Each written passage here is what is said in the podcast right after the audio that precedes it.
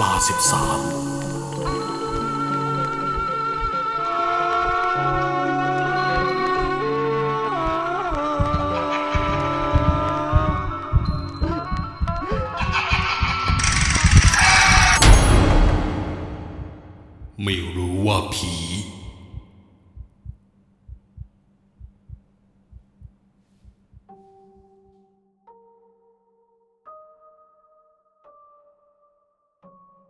เป็นเรื่องราวของป้าท่านหนึ่ง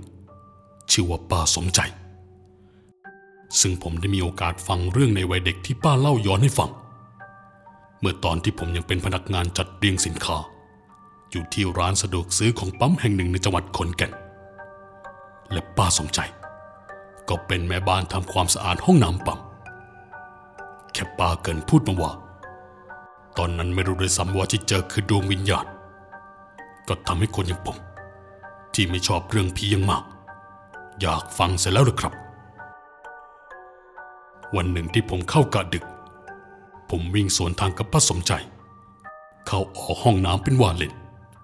ประมาณเจ็ดรอบเห็นจะได้ เนื่องจากมีอาการท้องร่วง และเดาว่าคงเป็นยำมะม่วง จากร้านลุงต่อ ที่ขายอยู่ในปั๊มที่ทำให้ผมถ่ายไม่หยุด ผมขอพูดให้ฟังก่อน ปั๊มนี้เป็นปั๊มหลัก มีร้านขายอาหารทั่วไป เช่นลูกชิ้นย่างไส้กรอกของฝากประจำจังหวัด ไอศกรีมและร้านผลไม้ลุงต่อ ซึ่งเป็นร้านเดียวในปั๊มที่เปิดดึกที่สุด ร้านผลไม้ของลุงต่อ เป็นลักษณะซุ้มอยู่ฝั่งติดกับที่จอดรถเลย โดยจะหันหน้าร้านตรงกับร้านของฝาก ผมมักจะอุดหนุนลุงแกอยู่เป็นประจำส่วนป้าสมใจ ค่อนข้างซีกับลุง ผมได้ยินมาว่าทั้งคู่ อาศัยอยู่ในหมู่บ้านเดียวกันมาตั้งแต่เด็ก จนกระทั่งอายุมากแล้ว ก็ยังโลกกลมได้มาทำงานอยู่ที่เดียวกันอีก และตามจริงวันนี้ ผมต้องเลิกงานห้าทุ่มแต่ผู้จัดการร้านเห็นผมอาการไม่สู้ดีนัก วิ่งเขาออกห้องน้ำไม่หยุด เลยอนุญาตให้กลับบ้านก่อนเวลาได้ ผมจึงโทรบอกบี แฟนสาวของผม ว่าเลิกสี่ทุ่ม แต่แฟนบอกว่าเธอยังไม่เลิกงาน อีกหนึ่งชั่วโมงนั่นแหละ ถึงจะไปรับได้ ให้ผมอดทนไปก่อน สรุปคือคืนนั้น ผมต้องกลับบ้านเวลาเดิม ในขณะที่ผมนั่งรอแฟนอยู่บริเวณหน้าร้านสะดวกซื้อก็เป็นเวลาเดียวกันกับป้าสมใจเลิกงาน ป้าแกจึงเดินมาถามอาการด้วยความเป็นห่วง จากนั้นจึงเดินไปนั่งเก้าอี้หน้าร้านลุงต่อ ทั้งสองพูดคุยกันอย่างเช่นเคยทุกครั้งลุงต่อคงกลัวผมเหงา จึงหยิบเก้าอี้มาวางไว้หน้าร้านอีกตัว แล้วเรียกให้ผมมานั่งเฮ้ยหนุ่มเอ็งมากินน้ำมะพร้าวก่อนนี่มาลุงต้อตะโกนพร้อมกวักมือพรางขอเก้าอี้พลาสติกสีแดงหน้าร้อนเมื่อผมไปถึง ก็ยืนน้ำมะพร้าวให้ดื่มหนึ่งลูกลุงบอกว่าจะบรรเทาอาการขาดน้ำจากท้องเสียได้ผมไหว้ขอบคุณลุง จากนั้นเราสามคนก็คุยกันไปเรื่อยๆ อยู่ดีๆ ลุงตอก็สะกิดที่ไหล ถามว่าตอนเด็กผมเคยเจอผีหรือเปล่า ส่วนป้าสมใจ เจอมาตั้งแต่เด็ก ป้ามีเส้นเลยครับ ผมก็เพิ่งรู้ ป้าเห็นผมกลัว จึงหัวเราะชอบใจ แล้วบอกไม่ได้มีเซนที่เห็นผีก็แค่ช่วงวัยเด็ก คือตอนที่อยู่อนุบาลสาม กับช่วงปหนึ่ง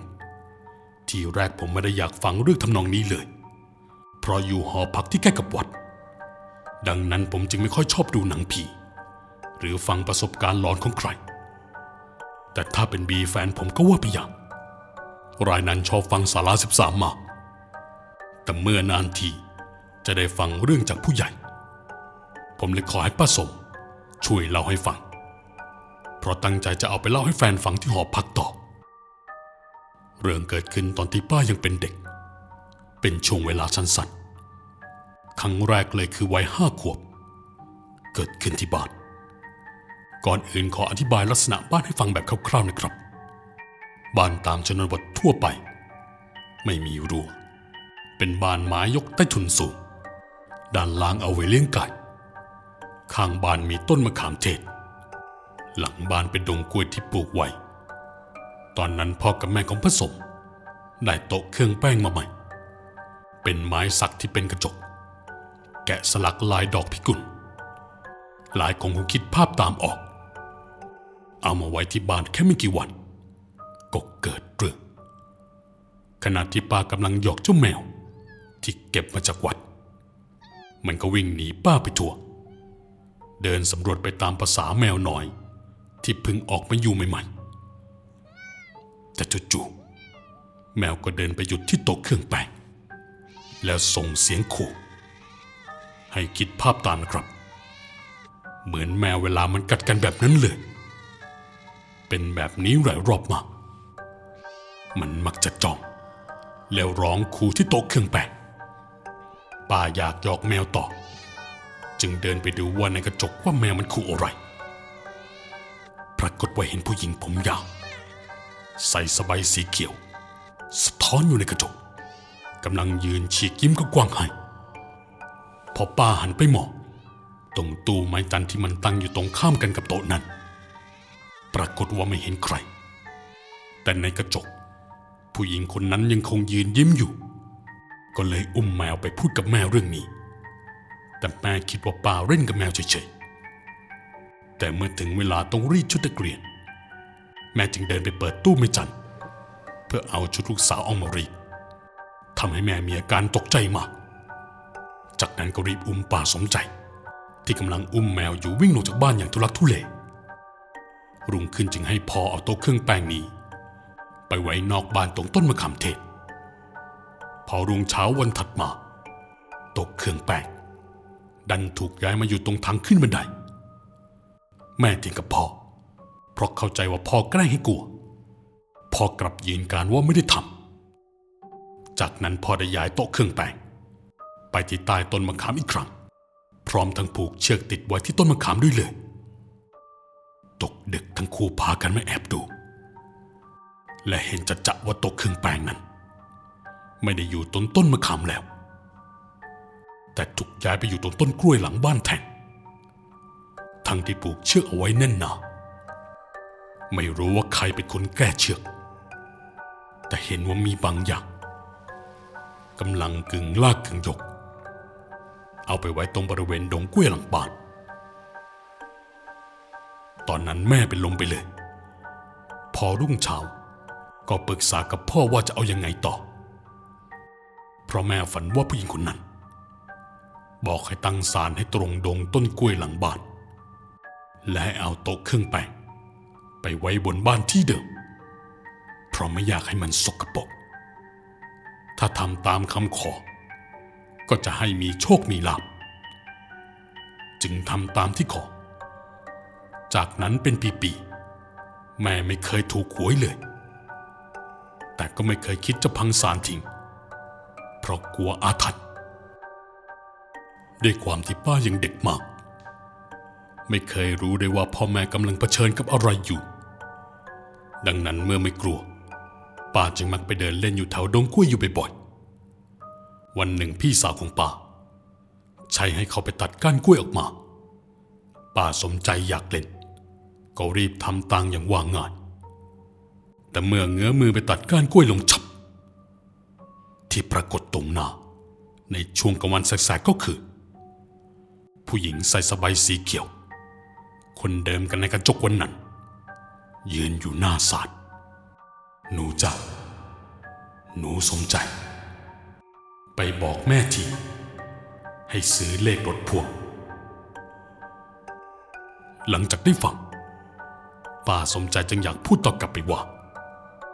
จะรีบบอกให้นะคะ ผู้หญิงคนนั้น ก็ฉีกยิ้มส่งให้ คล้ายว่าเธอเอ็นดูเด็ก ป้าบอกว่าเธอสวยมาก ตอนที่เห็นไม่เคยรู้เลยว่าเธอเป็นผีด้วยความที่ยังเด็กมาก บวกกับที่บ้านไม่มีทีวีให้ดู ละครผีก็ไม่เคยดู ก็ไม่รู้จะจินตนาการว่า ผีต่างจากคนธรรมดายังไง เมื่อแม่ได้ฟังคำที่ลูกสาวบอก หลายวันถัดมาเป็นวันหวยออก ปรากฏว่าแม่ถูกลอตเตอรี่รางวัลที่สองจำนวนสี่ใบ ได้ไปเกือบสี่แสนตอนนั้นป้าสมใจก็ยังไม่รู้ ว่าพ่อแม่กระโดดดีอกดีใจเรื่องอะไร แม่ไปเอาโต๊ะเครื่องแป้งมาจากไหนทำไมถึงมีสบายสีเขียวติดมาด้วยล่ะครับป้า ผมถามป้าสมใจจึงเล่าให้ฟังว่า เมื่อป้าเริ่มโตขึ้นมาเป็นวัยรุ่น แม่เล่าให้ฟัง ที่ป้าเจอในตอนอนุบาลคือวิญญาณผีสาวโบราณ ที่ติดตามมากับโต๊ะเครื่องแป้งมาถามว่าได้มาจากไหน ตอนนั้นขับผ่านจุดที่มักมีคนเอาสารและรูปปั้นมาทิ้ง เห็นว่าโต๊ะเครื่องแป้งตัวนี้สวยดี บนโต๊ะมีรูปปั้นหญิงสาวชุดสบายสีเขียว แม่คุยกับพ่อเอากับบานเพราะมันเป็นไม้สักทรงโบราณ ตัดสินใจเอามา แต่ไม่ได้เอารูปปั้นมาด้วย ไปรู้ตามมาได้ยังไง ผมก็อึ้งไปเลย แล้วก็รีบถามต่อ ว่าทุกวันนี้โต๊ะเครื่องแป้งยังอยู่หรือเปล่าป้าก็บอกว่าหลังจากพ่อแม่เสียชีวิต บ้านหลังนี้ยังอยู่ ทุกอย่างยังอยู่เหมือนเดิม ยกเว้นโต๊ะเครื่องแป้งเพราะเดือนที่แล้วฝันว่า หญิงสบายเขียวมาพูดบอกในฝันว่าถ้าไม่กลับมาดูแลสารไม่ทำความสะอาดบ้าน ฉันจะไม่อยู่ด้วยแล้ว ฉันก็เหงาเป็น ในฝันป้าตอบไปว่า มาทำงานในเมือง คงอีกนานถึงจะได้กลับ ผู้หญิงคนนั้น จึงลากโต๊ะเครื่องแป้งลงจากบ้านแล้วเดินออกไปจากบริเวณบ้าน ไปอยู่ตรงแถวๆที่มีคนมักเอาสารมาทิ้ง ตื่นมาขนลุกมาล่าสุดพี่สาวของป้ากลับไปที่บ้านหลังนั้น โทรมาถามป้าว่า กลับเอาโต๊ะเครื่องแป้งไปด้วยหรือป้าสมใจจึงบอกให้พี่สาว ขับรถไปยังจุดที่มีคนเอาสารมาทิ้ง ปรากฏว่าโต๊ะเครื่องแป้งนั้น ไปตั้งอยู่ตรงนั้นจริง ๆ เรื่องนี้ยังคงเป็นปริศนาคาใจ แต่เชื่อว่าคงไม่ใช่ฝีมือของหัวขโมยหรอก เรื่องแรกผ่านไป ถัดมาคือหลังจากที่ป้าสมใจอายุเจ็ดขวบ เป็นช่วงที่เรียนอยู่ชั้นปหนึ่งก็พอรู้เรื่องขึ้นมาหน่อย วันนั้นคือ ต้องแบกนมโรงเรียนกับบานสมัยนั้นป้าบอกว่า ยังเป็นถุงนมอยู่นะครับ ในระหว่างที่รอพ่อขี่รถพ่วงมารับ ดันปวดชิงช่อง จึงได้บอกกับพี่สาวตัวเองว่า เฝ้านมไว้นะจะไปเข้าน้ำก่อน แต่ตอนนั้นด้วยความที่เด็กทยอยกลับบ้านกันจนเกือบหมด ทำให้บรรยากาศในโรงเรียน ออกจะวังเวงเหมือนโรงเรียนร้างไปเลย อธิบายให้ฟังสักนิดแล้วกันนะครับ ป้าบอกว่าห้องน้ำมีอยู่สี่ห้อง เป็นโถส้วมซึมทั้งหมดพอเข้ามา ก็เห็นว่าว่างทุกห้อง จึงเลือกห้องสุดท้าย ระหว่างนั้นรู้สึกว่ามีคนมารอต่อเพื่อจะเข้าห้องน้ำเดียวกับป้า เพราะป้าก้มไปมองที่ร่องประตูห้องน้ำที่มันยกสูง สังเกตเห็นรองเท้านักเรียนหญิง ยืนอยู่หน้าห้องน้ำทีนี้จากแค่จะปัสสาวะ แกก็รู้สึกว่าอยากถ่ายหนักขึ้นมา เพราะกดดันทีไรก็เป็นแบบนี้ทุกทีจึงตะโกนบอกคนที่ยืนรอไปว่า อีกนานเลย เธอไปเข้าห้องอื่นก่อนได้ไหม ตอนนั้นมีเสียงเคาะที่ประตูดังมากสามที จนทำให้อาการปวดหนัก หายไปเลยเพราะตกใจ ตอนนั้นไม่เข้าใจว่าจะเคาะทำไม ในเมื่อก็บอกไปแล้ว พอเปิดประตูห้องน้ำออกมาดูเท่านั้นแหละ ก็เห็นเด็กผู้หญิงคนนี้ อยู่ในสภาพศีรษะเปียกโชกไปด้วยน้ำก้มหน้าก้มตา สังเกตว่าไม่ได้เคาะแค่ห้องป้าห้องเดียว แต่เดินเคาะไปทุกห้องเลย ตอนนั้นป้าก็เข้าใจ คงไล่เช็คว่าห้องไหนประตูจะไปสนิทได้ด้วยความที่โรงเรียนอยู่ในแถบชนบท ห้องน้ำนอกจากจะมีรูจากประตูไม้ที่ผุพังตามการเวลาแล้ว ก่อนประตูก็ยังเสื่อม บางทีก็ไหลตกลงมาเองด้วย หรือหนักหน่อย บางห้องสนิมกินทำให้เปิดก่อนออกไม่ได้ ต้องตะโกนเรียกให้เพื่อนที่มาด้วย ช่วยไปตามครูมาเปิดให้ป้ารีบเดินออกมา แล้วแสดงความมีน้ำใจ ตะโกนถามเด็กคนนั้นออกไป เธอ จะให้เรารอเป็นเพื่อนหรือเปล่า แต่ดันมีเสียงตอบกลับว่า ไปอยู่ด้วยกันได้หรือเปล่าล่ะ ป้าไม่เข้าใจ แต่ก็สงสัยจึงเดินเข้าไปถามว่าหมายความว่าอะไร แต่เมื่อเดินเข้าไป กลับไม่พบเธอคนนั้นแล้วป้าจึงรีบวิ่งไปหาพี่สาว ทั้งที่ไม่รู้ว่าสิ่งที่เจอคืออะไร เมื่อผมได้ฟังก็ขนลุก และเดาว่าผู้หญิงคนนั้น คงตายคาห้องน้ำที่หัวเปียก ก็คงเป็นเพราะตอนตาย หัวจุ่มลงไปในถังน้ำละมังโรงเรียนคงปิดข่าวเรื่องนี้ เดี๋ยวนี้ป้ายเห็นผีอยู่หรือเปล่าป้าบอกว่าไม่ได้เห็นมานานแล้วจนกระทั่งวันนี้ ป้าหมายความว่ายังไงครับ ก่อนที่ป้าจะบอก แกถามว่าเชื่อเรื่องที่ป้าเล่าหรือเปล่า ผมตอบกลับว่าเชื่อ เพราะเคยได้ยินว่า เด็กยังมีจิตบริสุทธิ์อยู่ ไม่แปลกที่จะเห็น แล้วถ้าป้าจะบอกว่าลุงต้อไม่ใช่คน เองจะเชื่อป้าหรือเปล่า ผมดึงกับหัวเราะมา จากนั้นได้ยินเสียงบีบแต่รถมอเตอร์ไซค์ของแฟน ขับมาจอดและเปิดไฟสูงแยงตาผมมาเลย ในขณะที่ลุงต่อลุกจากเก้าอี้ เดินเข้าไปในร้าน เปิดไฟสูงใส่ทำไม ดับเครื่องก่อน คุยกับลุงป้ายังไม่จบเลย บีไม่ตอบ หลังจากนั้นบีได้ขี่มอเตอร์ไซค์ไปจอดยังจุดเติมน้ำมัน